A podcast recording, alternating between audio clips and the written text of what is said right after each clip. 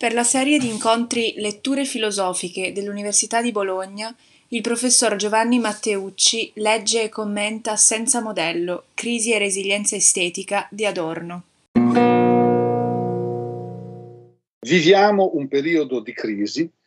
in cui eh, si rischia di vedere lacerati i tessuti di familiarità a cui siamo abituati.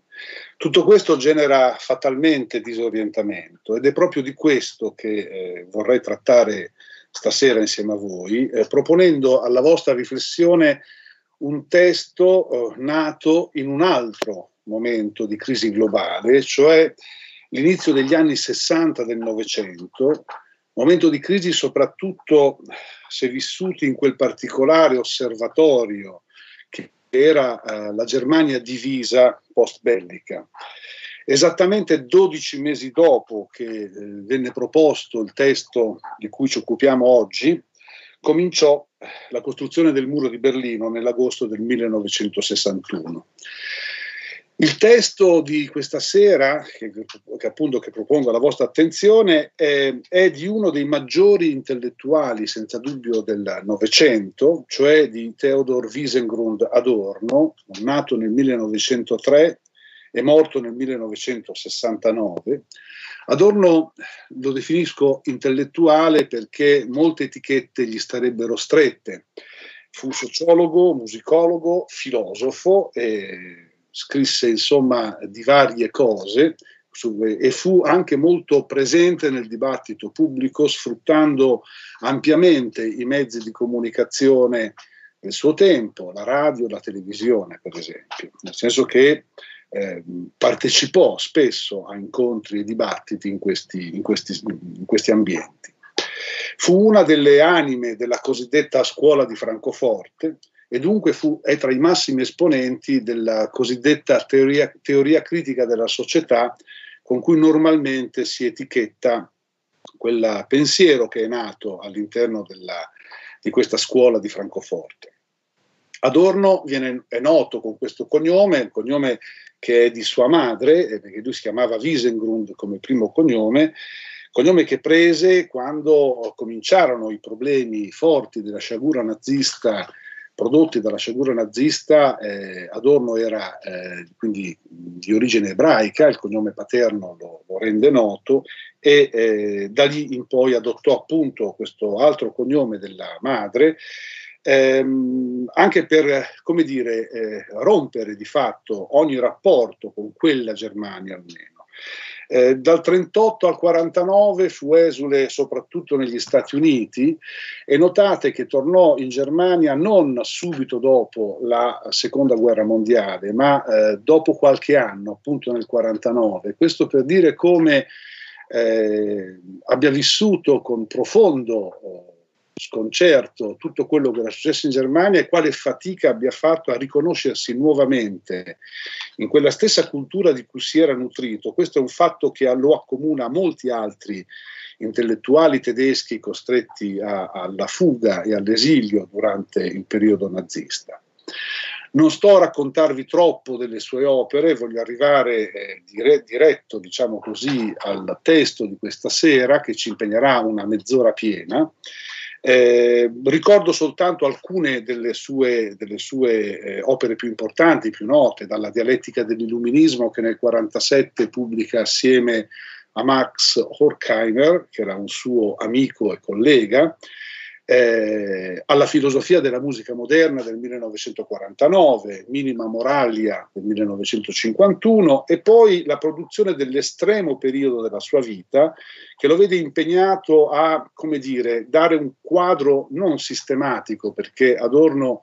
lo vedremo anche il perché, rifugge dai sistemi, rifugge da ogni compimento sistematico del pensiero, più che altro opere in cui lui tirò le fila di una lunga, continua riflessione su problemi di varia natura, eh, producendo una famosa opera teoretica, dialettica negativa, che uscirà nel 66 e poi lavorando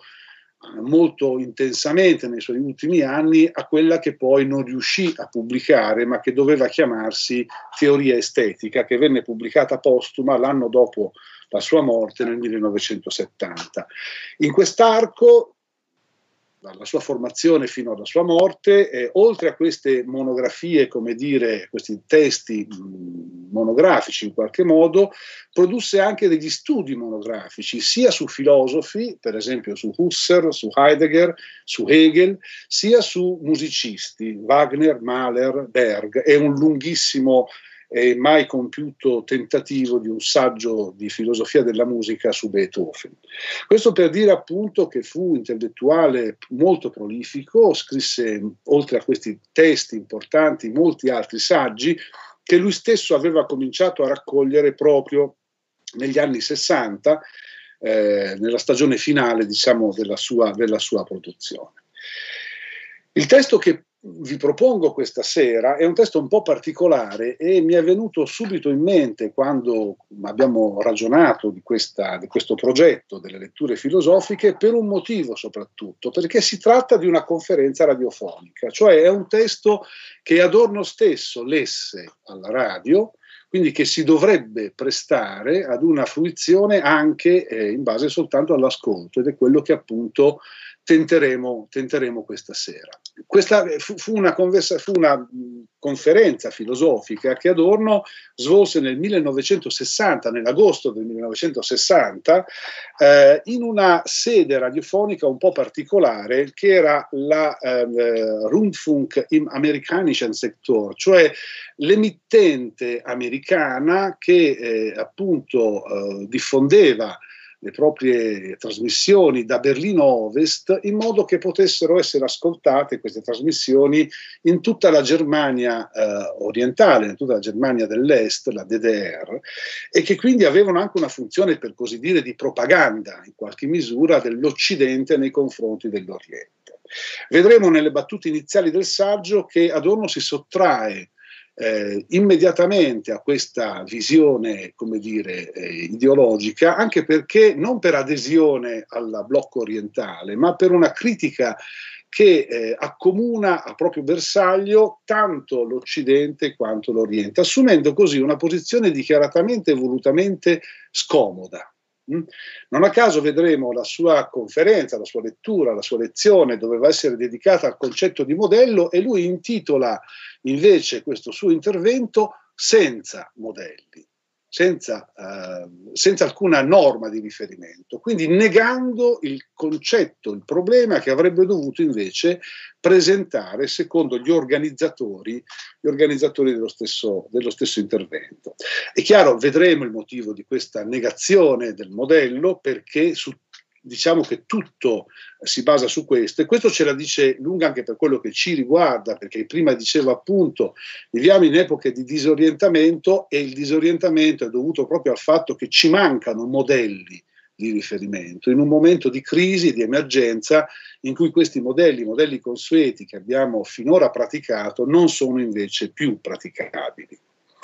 Eh, questa opzione per, una, per, una, posizione molto scomoda ehm, vuol dire anche, eh, come dire, sapere di muoversi in un territorio aperto. Adorno è stato definito autorevolmente anche come il filosofo dell'aperto, proprio per indicare come la sua ricerca sia volta a individuare ambiti in cui ci si sottrae ad una predeterminazione, a una precostituzione di griglie di lettura e di interpretazione che possano, che rischiano sempre di soffocare costringere la realtà entro moduli che sono forzati rispetto alla realtà stessa. Questo è il suo problema e dobbiamo sempre tenerlo presente perché da qui risulta anche sua, eh, l'intero suo atteggiamento teoretico, atteggiamento teoretico che trova una buona, a mio parere, eh, definizione in un saggio del 58, il saggio dedicato proprio alla forma saggio, si intitola Il saggio come forma, in cui dice che il comportamento paradigmatico deve essere quello di chi parla male una lingua straniera in terra straniera e che per capire quali sono i significati non può fare affidamento sui vocabolari o sui dizionari, ma deve semplicemente fare esperienza dell'uso delle parole. Fra- queste parole ci ricordano altri filosofi del Novecento che hanno insistito sull'uso piuttosto che non sulla definizione dei significati. Questa è la posizione appunto di Adorno che vedrà ribadita, lo vedremo subito alla fine del primo capoverso del testo, dal, con una citazione tratta da una famosa lettera del 1881 di Karl Marx a un suo corrispondente olandese, no? eh, in cui appunto si eh, presenta la situazione contingente sempre come quella del paese delle nebbie, quella in cui non si sa bene come orientarsi pur sapendo di dover agire. In questa, in questa condizione non c'è nessuna glorificazione di nessuna forma. Questo è il problema di Adorno. Non abbiamo nulla cui, da proclamare, nulla da uh, impiantare, nulla da rendere valido e dobbiamo pur tuttavia cercare di orientarci. Questa è la sua peculiare posizione che vale soprattutto per la rivalutazione particolare che lui deve, vuole tentare con il suo pensiero proprio dell'ambito estetico. E qui arriviamo ad una caratterizzazione molto particolare dell'estetico, che non è una disciplina, una teoria ben confezionata dell'arte come tale, lo vedremo, ma invece quella eh, dimensione in cui la, l'esperienza si presenta mettendo in scacco ogni nostra, eh, ogni nostra griglia, ogni nostro schema, ogni nostro tentativo di, eh, come dire, far affermare il concetto come tale. Anzi, l'estetico da questo punto di vista è ciò che sfugge sempre al concetto e dunque ne è la sua verità, perché ciò che il concetto vuole affermare, begreifen appunto, pur senza mai riuscire a uh, metterci le mani sopra. E nella misura in cui l'estetico si sottrae e diventa il negativo del concetto, lì finalmente accade un'esperienza che può avere il carattere dell'unica possibile verità, che non è mai dunque una, possi- una verità definibile, proclamabile, neanche ideologicamente tale, anche se con le migliori intenzioni, ma è sempre una verità che si dà per sottrazione, per differenza. In tutto questo non c'è la celebrazione di un atteggiamento soggettivo che debba, come dire, appunto ehm, far affermare ciò che noi pensiamo, crediamo del mondo in modo che il mondo poi assomiglia a noi, per così dire. Al contrario, ciò che è importante è quello che lui definisce anche, che Adorno definisce anche il cosiddetto primato dell'oggetto. Un oggetto che deve dunque mostrarsi nelle implicitezze persino della soggettività. Vedremo che questo è forse il punto teoretico di maggior spessore anche del saggio che andremo a leggere questa sera. Dunque, una, lo vedremo, non un soggetto che vede con capacità di visione chiara e distinta alla Cartesio, o, se, o più in generale secondo la concezione moderna, bensì la metafora che verrà proposta da Adorno è vedere come sa vedere un minatore nella galleria al buio, che si sa orientare con le mani, col tatto, per contatto, nella stessa opacità in cui si trova, nella stessa, nelle stesse tenebre in cui si trova a vivere. Ed è, e in questa opacità deve saper far leva su ogni elemento di resistenza. Ed è proprio questa resistenza che diventa resilienza estetica rispetto alla crisi. Quello che vi leggerò dura circa 30 minuti e mi affretto perché sennò il tempo scorre, non abbiamo abbastanza minuti e ve lo leggerò in una traduzione completamente nuova che ho prontato, ehm, anche perché mi premeva che voi poteste cogliere eh, la, il dettato adorniano nella sua proverbiale difficoltà, è vero, e mi scuso per questo, ma anche nella sua straordinaria produttività. Non è eh, difficile per caso, è una difficoltà appunto estremamente produttiva, con uno stile estremamente particolare. Ad esempio, in tutto il testo non avremmo nessun, nessuna indicazione di paragrafo e tuttavia sappiamo che di fatto Adorno usa persino l'interpunzione per dare senso espressivo a quel che scrive. Ogni volta che va a capo, il capoverso è un nuovo paragrafo. E allora, e allora diventa importante capire come articolato, in quali paragrafi è articolato il testo di cui stiamo parlando. È un testo articolato in 11 capoversi, quindi in 11 paragrafi, lo vedremo. Il primo è dedicato a introdurre un approccio problematico alla, alla, al tema che viene affrontato, quello del modello. In tedesco la parola utilizzata è Leitbild, ma non conta adesso. Poi un secondo capoverso, un secondo paragrafo è dedicato invece a capire che, che cosa produce nei, eh, in coloro che non ne hanno la forza di far resistenza la paura dell'aperto come tale, eh, quell'aperto che invece è il territorio di caccia, diciamo, della teoria critica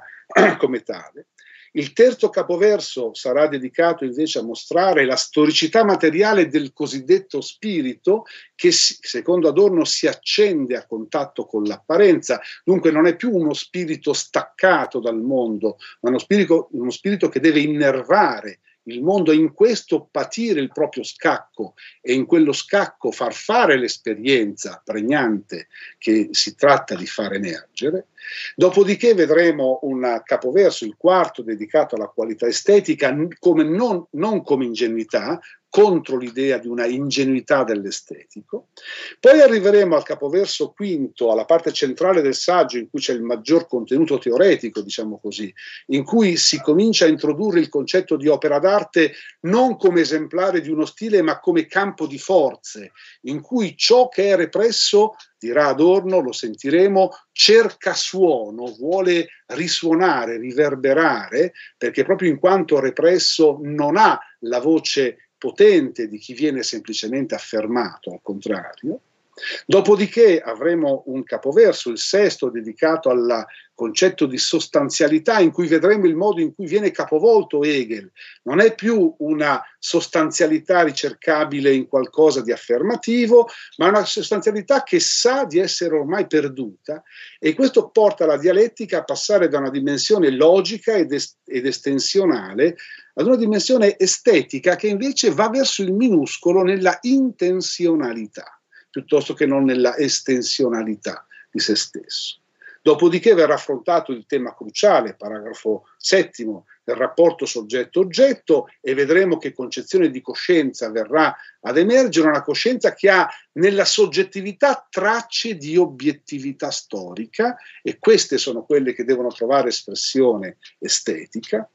è ancora l'ottavo dedicato al significato dei modelli e quindi alla contrapposizione tra il come e il cosa, soprattutto contro ogni forma di dogmatismo, ma anche contro ogni forma di relativismo pure semplice, perché nella cosa, nella Sache, va cercata la ragione della espressività anche,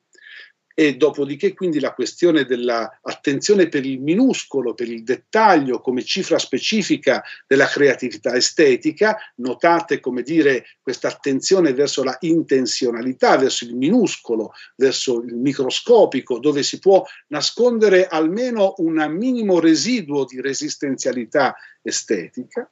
ancora il penultimo paragrafo, il decimo, dedicato alla tecnica come appunto capacità di dar corso al campo di forze che è proprio dell'opera d'arte e infine l'ultimo capoverso di chiusura in cui emergerà il tema vero e proprio della verità estetica e artistica come tale. Io spero con questo di avervi dato almeno una traccia di lettura, però sicuramente molto più, sarà molto più chiaro Adorno che adesso eh, andrei a leggere. Ehm, ripeto, il testo è un testo letto da Adorno nel 1960 e poi usato come introduzione ad una raccolta di saggi che lui approntò nel 1967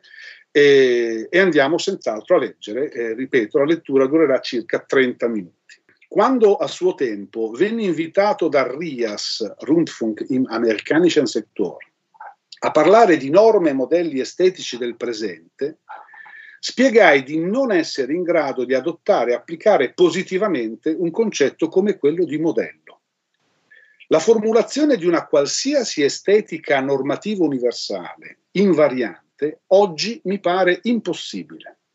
Solo a condizione di poter esprimere tale posizione sarebbe stato pensabile per me trattare questo argomento. Con liberalità la direzione della Funk Universität me l'ha concesso Non voglio né posso dunque far apparire modelli per incanto sulla parete come un pittore estemporaneo o, secondo la moda ontologica oggi ancora molto diffusa, sproloquiare in modo più o meno ornato di cose come eterni valori artistici. Quel che posso fare è discutere in modo abbastanza frammentario di modelli e norme solo come problema, mi trovo in una situazione simile a quella di cui si parla in un testo celebre nella storia della filosofia, citazione da quella lettera di Marx che vi dicevo. Che cosa vada fatto in un dato momento, che cosa vada fatto nell'immediato, dipende naturalmente in tutto e per tutto dalle circostanze storiche date nelle quali si deve agire. Quella domanda si pone invece nel paese delle nebbie, si pone di fatto come un problema fantasma, la cui unica risposta deve essere la critica della domanda stessa. La parola Lightbuild, modello, con il suo suono lievemente militare, sembra sia diventata popolare in Germania solo dopo la seconda guerra mondiale. È di casa nell'ambito di una critica della cultura conservativo-restauratrice, al di qua e al di là dei confini della DDR, che si nutre di motivi del primo romanticismo tedesco, anzitutto di Novalis e Friedrich Schlegel. Alla base vi è di solito la reazione negativa all'arte contemporanea. Quest'ultima sarebbe lacerata, dominata dall'arbitrio soggettivo, ripugnante, incomprensibile, murata in una torre d'avorio. La configurazione che in tutte le sue manifestazioni l'arte moderna ha assunto a conseguenza del suo sviluppo oggettivo viene addebitata ai suoi produttori come colpa propria di un animo esoterico, estraneo al popolo e magari senza radici, o tutt'al più viene ascritta al loro misero destino. Impossibile non avvertire l'affinità tra tali considerazioni e quelle comuni nei sistemi totalitari di entrambe le specie, benché in Occidente, per ora, ci si serva di una terminologia più umana. Esse fanno uso di una sociologia volgare. La società precedente, quella feudale, forse anche quella assolutistico proto-borghese, sarebbe stata chiusa. Quella attuale, aperta, priva di legge obbligante. La chiusura viene in tal modo equiparata a ciò che conferisce senso, al positivo. Ogni opera d'arte un tempo avrebbe posseduto un proprio posto, una propria funzione, una propria legittimazione. Oggi sarebbe condannata all'arbitrio e pertanto di nessun valore. Per essere in generale possibile, in quanto obiettivamente valida, l'arte avrebbe bisogno di una struttura salda che le fornisca il canone di ciò che è giusto e di ciò che è sbagliato. Poiché ora però la società non rende più disponibile una struttura di tal genere, si pretende, ove non lo si possa direttamente decretare in maniera totalitaria, che si debba almeno erigere un ordine spirituale, di cui però si preferisce affermare che non andrebbe eretto, ma scoperto semplicemente nell'essere. Esso dovrebbe procurare ciò che nello stato di beata ingenuità sarebbe stato garantito dal modo in cui erano costituiti la società e lo spirito. La questione relativa a norme e modelli estetici sorge laddove permesso e divieto da tempo non sono più in qualche modo indubitabili, benché sembri di non venire più a capo di nulla se essi non sono già dati, ovvero, come si suol dire in America, senza frame of reference. Ho semplificato i ragionamenti di questo tipo per dare rilievo alla questione, ma la struttura della critica della cultura che traffica con il concetto di modello non si allontana di fatto granché dalla modestia di tali considerazioni. Non si tratta della modestia della grande semplicità, dell'antico vero di cui essi si vantano alquanto, ma piuttosto della modestia del terrible simplificateur, di cui pure oramai si abusa.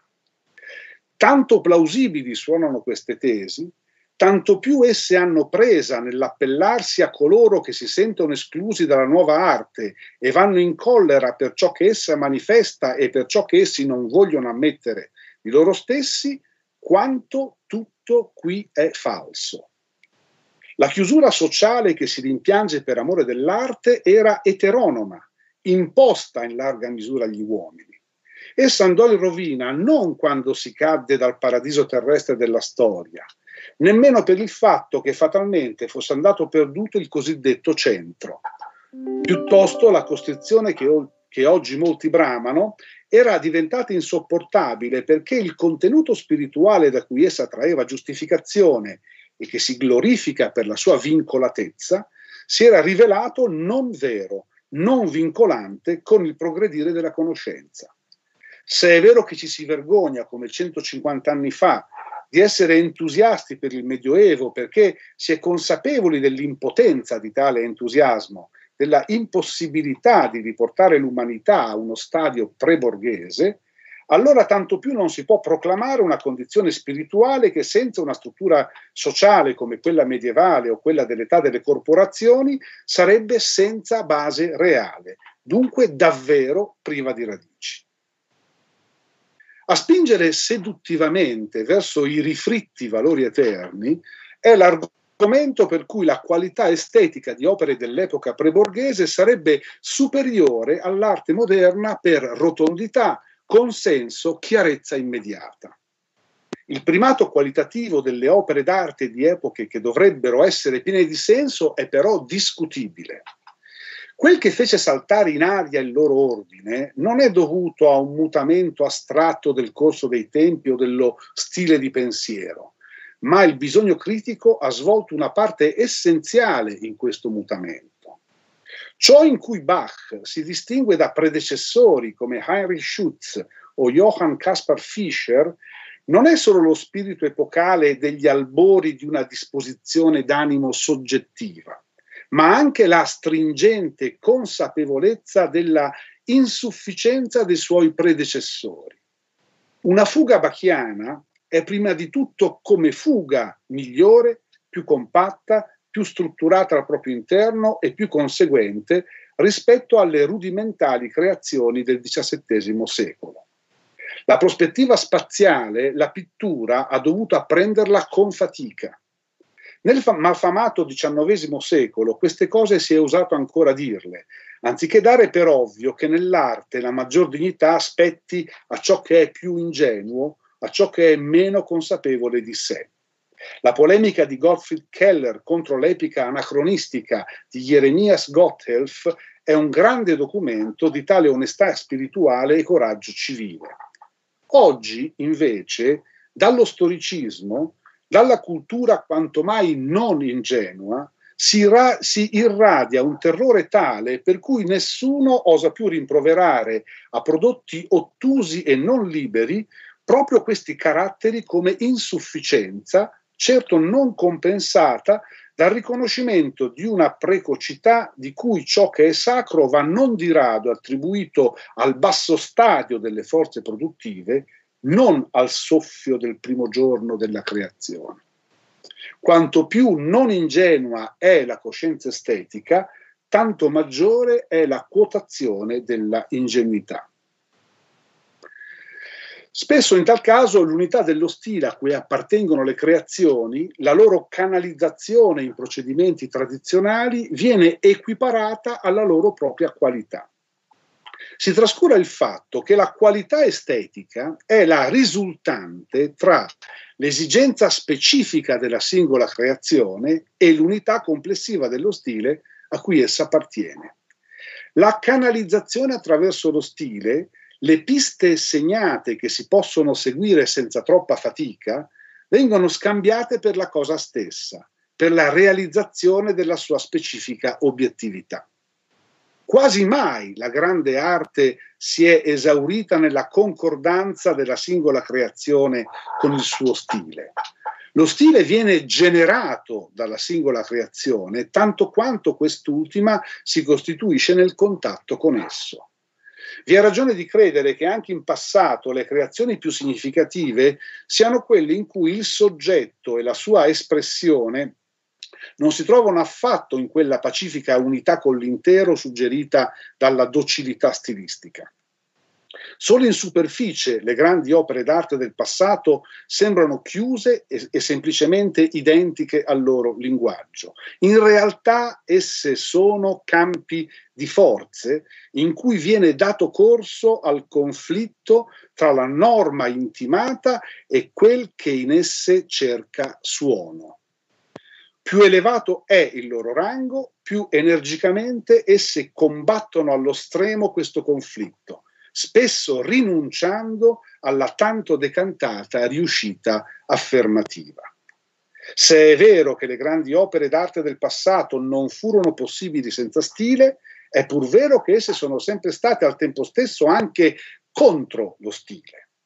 Quest'ultimo ha simultaneamente nutrito e incatenato le forze produttive. Se nella musica del presente la dissonanza emerge come decisiva, eliminando alla fine la consonanza e dunque anche il concetto stesso di dissonanza, è pur vero che si potrebbe mostrare come già da molti secoli i compositori fossero attratti dalla dissonanza come possibilità di esprimere la soggettività repressa, la sofferenza in uno stato di illibertà, la verità relativa alla dominante non essenza. Gli istanti supremi sono stati quelli in cui il momento dissonante si è affermato e al contempo nell'equilibrio dell'intero si è dissolto. Interna storiografia della negatività, tanto quanto precorritrice immagine di conciliazione. Se la pittura del presente si disfa dell'ultima somiglianza con l'oggettuale, è pur vero che anche dipinti e sculture rilevanti del passato solo per convenzione, per la coercizione dei committenti o del mercato, furono costretti a priori a una somiglianza senza riserve con il mondo cosale. Essi sono stati sospinti dalla potenza dell'opera al di là di ciò, come i musicisti al di là della dissimulante eufonia. Cito, a rischio di ripetere qualcosa di arcinoto, proprio i nomi di due pittori che erano di casa nell'ambito della teologia, come Grünewald e El Greco. Il detto di Valéry, per cui il meglio del nuovo in arte corrisponde sempre a un vecchio bisogno, è di immensa portata. Non solo spiega che i moti scoperti del nuovo, diffamati come esperimenti, sono risposte necessarie a domande irrisolte, ma distrugge al tempo stesso l'ideologica parvenza di felice intimità che il passato assume spesso solo perché l'antica sofferenza non vi si lascia più leggere immediatamente come cifra della sofferenza del mondo presente. Poiché sono venuti meno i loro presupposti, le norme passate non possono più farsi valere. Orientarsi ad esse sarebbe non meno arbitrario di quella condizione che, senza starci troppo a riflettere, il conservatorismo culturale chiama con disprezzo anarchica. Le norme, la cui stessa legittimazione di un tempo è stata messa frattanto in questione, potevano aver senso solo in forza di ciò che Hegel chiama sostanzialità, perché si contrapponevano alla vita e alla coscienza non come qualcosa di posto meramente dall'esterno, ma pur con tutta la problematicità del caso stavano in una certa unità con la vita e con lo spirito. In assenza di tale sostanzialità, se lo spirito non si ritrova nelle norme procedendo secondo esse, è vano andare a caccia di norme e modelli. Che in questa condizione si cerchi a tastoni nel passato non è un caso. Si avverte che mancano norme sostanziali che la loro promulgazione dovrebbe scaturire da un atto d'arbitrio e resterebbe ambigua. Al passato invece si accredita sostanzialità, solo che si disconosce che il processo che ha cancellato quest'ultima è irreversibile. Lo spirito, come si dice in Hegel, non è in grado di reimpiantarsi in passate concezioni del mondo, di farle proprie in senso sostanziale per amore dell'arte. Il generale movimento critico del nominalismo, che ha demolito il preordinamento del concetto sul singolo colto sotto di esso, si lascia cancellare con una formula magica tanto poco nell'ambito estetico quanto nella metafisica e nella teoria della conoscenza. L'aspirarvi, abbastanza sospetto d'essere un aspirare a contegno e ordine, non garantisce la verità e l'obiettività di ciò a cui mira. Oggi, come 80 anni fa, vale quel che scorse Nietzsche, secondo cui la giustificazione di un contenuto a partire dal bisogno di averlo è più un argomento contro di esso che un argomento in favore di esso. È innegabile che questo bisogno sia aumentato. Quantomeno coloro che si definiscono positivi si sforzano incessantemente di inculcarlo negli uomini. La critica dovrebbe però infiltrare tanto quel bisogno quanto la situazione da cui esso sorge e a cui apparentemente esso si oppone. L'uno e l'altra sono in realtà la stessa cosa, una coscienza reificata. Il movimento storico ha separato a forza la ragione dominante quale fine a se stesso e ciò a cui essa è diretta quale mera materia di tale ragione. Esso in tal modo ha minato l'idea di obiettività e verità che dapprima aveva formulato. Il crollo di quest'ultima è diventato allora sofferenza della riflessione. L'antitesi congelata di soggetto e oggetto si protrae però in un atteggiamento che si rappresenta in maniera astratta, separata, oggettualizzata, norme che pendono dal soffitto come quelle aringhe che gli affamati cercano di addentare. Esse vengono contrapposte in maniera tanto esteriore, estranea alla propria coscienza, vengono esperite da questa tanto poco come cosa che le è propria, quanto lo strapotente mondo causale della situazione presente, al cui diktat gli uomini si piegano senza protestare come se fossero impotenti. Il termine valori, che a partire da Nietzsche è passato in uso per indicare norme non sostanziali, scisse dagli uomini e che non a caso venne mutuato dalla sfera del causale per eccellenza, quello del rapporto di scambio economico, indica meglio di ogni critica cosa significa fare appello a modelli. Se li si invoca a gran voce, essi già non sono più possibili. Se li si proclama per disperato desiderio, essi vengono maleficamente trasformati in potenze cieche ed eteronome che non fanno che rafforzare l'impotenza e vanno pertanto d'accordo con il modo di pensare totalitario. Nelle norme e nei modelli che fissi e immutabili dovrebbero aiutare gli uomini a orientare una produzione spirituale, il cui principio più intimo è però la libertà, si rispecchia solo la debolezza del loro io rispetto a rapporti su cui credono di non avere nessun potere e la potenza cieca dell'essente per come esso è. Coloro che vanno incontro al cosiddetto caos di oggi, evocando un cosmo di valori, mostrano solo quanto il caos sia già diventato la legge del loro stesso agire e delle loro idee.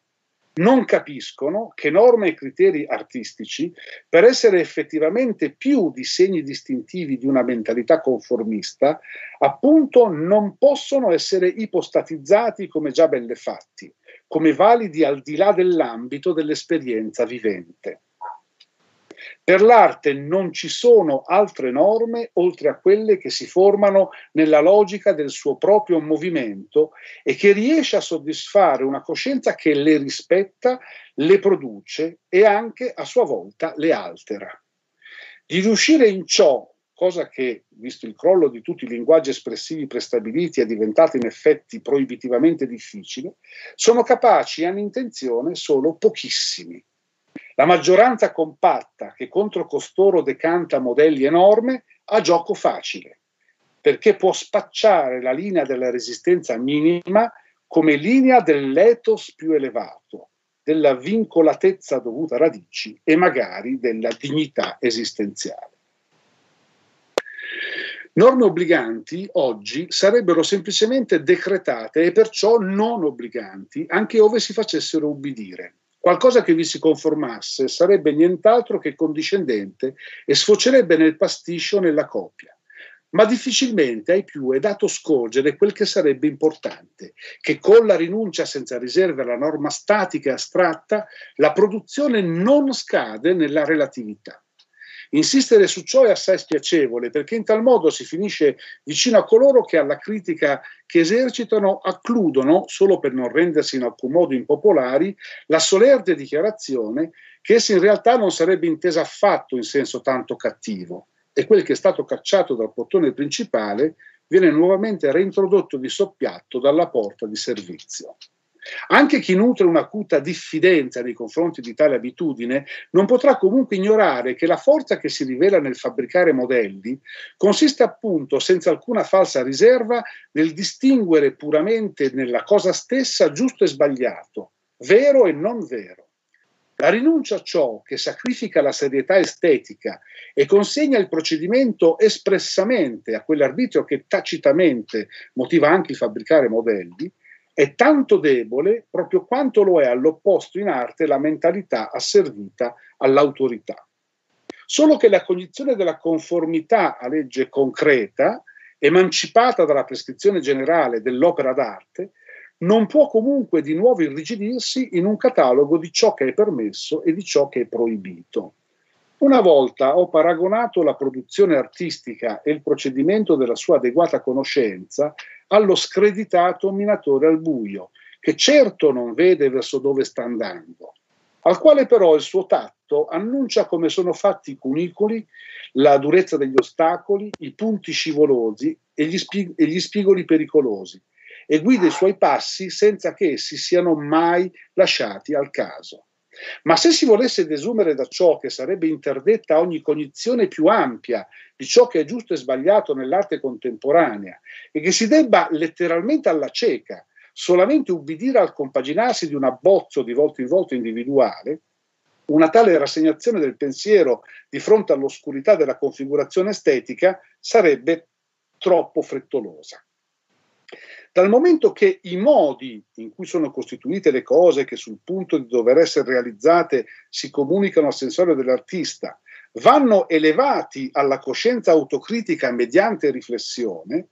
affinché l'artista crei poi qualcosa di degno dell'uomo, la produzione, malgrado tutta la concreta immanenza nell'oggetto particolare, viene rinviata comunque anche al concetto. La giustificazione segreta di ciò potrebbe risiedere nel fatto che persino negli impulsi più individuali dell'opera d'arte, incommensurabili rispetto a ogni schema addotto dall'esterno, sopravvive una obiettiva conformità a legge, come quella che talvolta ha costituito il palese obiettivo linguaggio formale dell'arte. L'unica risposta possibile al bisogno di norme, nella misura in cui tale bisogno non sia meramente debolezza, ma come debolezza indichi anche una necessità, sarebbe che la produzione artistica si abbandoni devotamente, senza mai sbirciare all'esterno, alla costrizione del suo qui e ora, sperando che a causa della coerenza di tale scoperta individuazione, quest'ultima voglia dimostrarsi obiettività, che il particolare a cui l'opera d'arte rende completamente giustizia si sveli come generale. Malgrado tutte le riserve, ciò andrebbe espresso in termini un po' più generali. Ogni opera d'arte oggi dovrebbe essere completamente formata in ogni sua parte, senza contenere alcun punto morto, alcuna forma avvertita come eteromi. E se si mira a ciò, oppure se l'opera per la sua stessa impostazione non rispetta proprio più la pretesa d'assoluto che essa già eleva con la sua mera esistenza, a decidere del suo livello formale. In una situazione in cui nessun linguaggio stilistico eleva più ciò che è di media qualità, concesso che l'abbia mai fatto, solo opere di supremo livello formale hanno forse in generale ancora diritto all'esistenza. Ciò che è di media qualità, che evita di impegnarsi con fatica fin dentro al minuscolo, è diventato immediatamente di cattiva qualità. Come però l'opera d'arte debba procedere per soddisfare a criteri rigorosi di tal genere non dipende da una regola accidentale, meramente posta da qualcuno a se stesso che poi si segue. Tanto sono precise le parole di Hans Sachs a Walter Stolzing nell'indicare il decadimento proprio di ciò che oggi si riesuma come norme e modelli, quanto poco esse danno però conto del contenuto di obiettività del procedimento soggettivo. Il vincolo, che invano si chiama in causa muovendo dalla concezione del mondo, risiede piuttosto nel materiale con cui l'artista deve lavorare. È il merito difficilmente sottovalutabile dei movimenti divenuti noti con l'etichetta Sachlichkeit und Zweckform di averlo riconosciuto. Nel materiale, però, è sedimentata la storia. Solo chi è in grado di distinguere quel che è maturato storicamente e quel che è irrecuperabilmente obsoleto nel materiale stesso produrrà secondo giustizia rispetto a quest'ultimo. Agli artisti ciò è presente ogni volta che evitano colori, forme, suoni che sarebbero sì possibili come materia naturale, ma che per associazioni storiche sono in contrasto con il senso specifico di quel che essi dovrebbero compiere in quel preciso momento. Solo, un modo, solo, solo un modo diverso di dire che il materiale non consiste di elementi originari astratti, atomici, che in sé sarebbero del tutto privi di intenzione e dei quali le intenzioni artistiche potrebbero impossessarsi a proprio piacimento ma il materiale già di per sé accosta intenzioni all'opera. Essa riesce ad accoglierle all'interno della propria connessione in quanto le comprende, vi si fa aderente e con ciò le modifica. Si dipinge non con colori, si compone non con suoni, ma con relazioni di colore e con relazioni di suono. Il concetto artistico di materiale sarebbe destinato a impoverirsi e a privarsi della propria obiettività nel caso in cui facesse tabula rasa e ignorasse le determinatezze di ciò in cui è attivo. Ancora cinque minuti e abbiamo finito. La sfera cui decidere, in cui si può decidere su giusto e sbagliato con cogenza, ma senza ricorso a modelli ingannevoli, è dunque quella tecnica.